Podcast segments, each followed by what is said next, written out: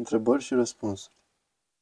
Cum trebuie aplicată în viața de zi cu zi porunca cinstește pe tatăl și pe mama ta? Până la păcat. Să odihnim și să aducem mai aproape de Dumnezeu pe cât posibil, respectându-le senectutea. Cum ne putem detașa de anumite situații dificile, dar intense ca și consum mental? Prin smerenie, rugăciune și credință. De asemenea, dacă e posibil, să nu avem de a face cu situația respectivă. Cum să luăm crucea în fiecare zi și să-i urmăm Domnului? Prin acceptarea cu mulțumirea necazurilor care vin și întâmpinarea lor cu rugăciune și discernământ, fără tulburare. De asemenea, să nu ne pese de slava deșartă. Ce este sfințenia și cum se poate atinge ea în viața cotidiană? Este starea mai presus de fire, prin ieșirea parțială din aceasta, fire, și iubirea față de Hristos.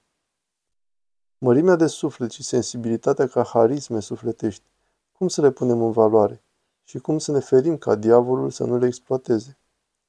Cu discernământ care vine prin experiență, trezvie și întrebare. Trezvia aici înseamnă să fim atenți la conștiința noastră. Cine spune? Care e diferența dintre sentimentalism și har? Sentimentalismul vine de la simțurile noastre, pe când harul de la Dumnezeu. Adam și Eva, dacă nu cădeau în păcat, se misleau însă fără să simtă plăcerea? Dacă Adam și Eva nu cădeau în păcat, se mulțeau prin cuvânt. Bucuria pe care o simți în urma unei fapte bune, a cuvântului de încurajare, a generozității, poate ascunde un grăunte de mândrie? Da, însă nu totdeauna. Dacă vine de slavă lui Dumnezeu cu smerenie, să te mustri pe tine. Părinte, de ce nu este bine după ce ne împărtășim să sărutăm icoanele? Pentru că nu mai avem ce har să luăm din acestea. Noi ducem o luptă interioară, o luptă cu noi înșine. Cine este acest noi înșine? Omul vechi, trupesc, cumulul de patim și neputințe. Este slavă de șartă să vorbești despre minunile din viața ta? Dacă asta te promovează pe tine, atunci da. Fericirea științific vorbind are legătură cu procesul biochimic din corp? Fericirea este energia Harului Duhului Sfânt.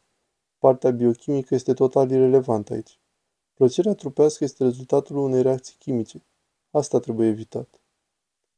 Stările pe care le simțim, fericire, tristețe, mânie, suferință, etc., sunt părți ale sufletului sau se petrec în creier? Sufletul simte acestea sau trupul? Nu sunt părți ale sufletului, ci stări ale acestuia. Sufletul le simte, însă au și o componentă trupească. Când suntem lăudați, putem spune că Domnul a îngăduit să facem cu tare sau cu tare și în slava Lui, sau să tăcem pur și simplu? Da, să spunem slavă lui Dumnezeu sau mulțumim la Maica Domnului și să nu mai plusăm. Dacă Bunul Dumnezeu știe orice virgulă și punct din viața noastră, încă de la naștere, atunci de ce trebuie să ne mai cerem iertare? ca să ni se înmoaie inima.